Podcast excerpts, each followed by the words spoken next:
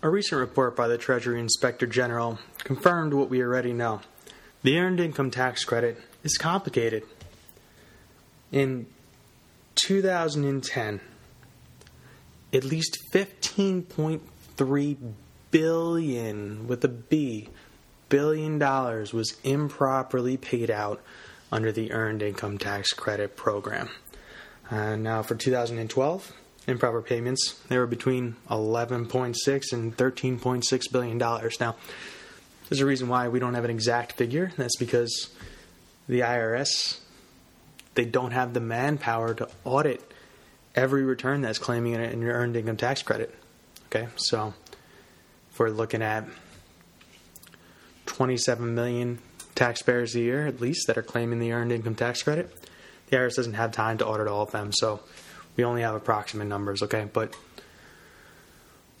I guess, you know, what does it mean? What does it mean when the earned income tax credit is denied? Uh, what are the implications for a taxpayer in that situation? Um, now, maybe you didn't qualify last year, but you qualify this year. Well, if the IRS made a final determination that you did not qualify for an earned income tax credit, what happens? Well, if you were just reckless or negligent, then for two years, for two years, you can't claim the earned income tax credit. Okay? Um, you know, even if you can claim the earned income tax credit, you're going to need to fill out an additional form giving the IRS additional information once it's been disallowed in order to claim it in future years. But for two years, you're out of luck. Now, if the IRS makes a determination that claiming the earned income tax credit went further, was was beyond the realm of recklessness and, and moved into the area of actual fraud, well then you can't claim the earned income tax credit even if you qualify for it for the next 10 years. And, and what's the lesson in all this? The lesson is make sure that you're comfortable with your tax preparer. If something seems too good to be true, it probably is. And I'm not saying that you don't qualify for the earned income tax credit, but it's a complicated calculation. It's not.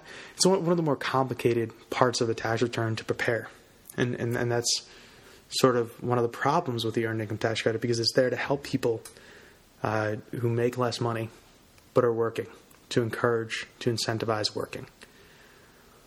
But the problem is that you're going to need to pay somebody to prepare that return because it's not easy. Okay, so just keep that in mind. Make sure that if you're getting the earned income tax credit, that you trust the person that's telling you that you've actually earned that earned income tax credit. Because at the end of the day, you're responsible for what your tax preparer puts down in your return. You're signing that return. So even if you say I relied on them, that's not enough. It's not enough to actually say that you didn't commit fraud. To a certain extent, you have knowledge of what's on your return, and if something's not right, well, the IRS can at least make a finding that, that it was fraudulent. Okay, so something to keep in mind there. And that's about all I have today, but stay tuned for more.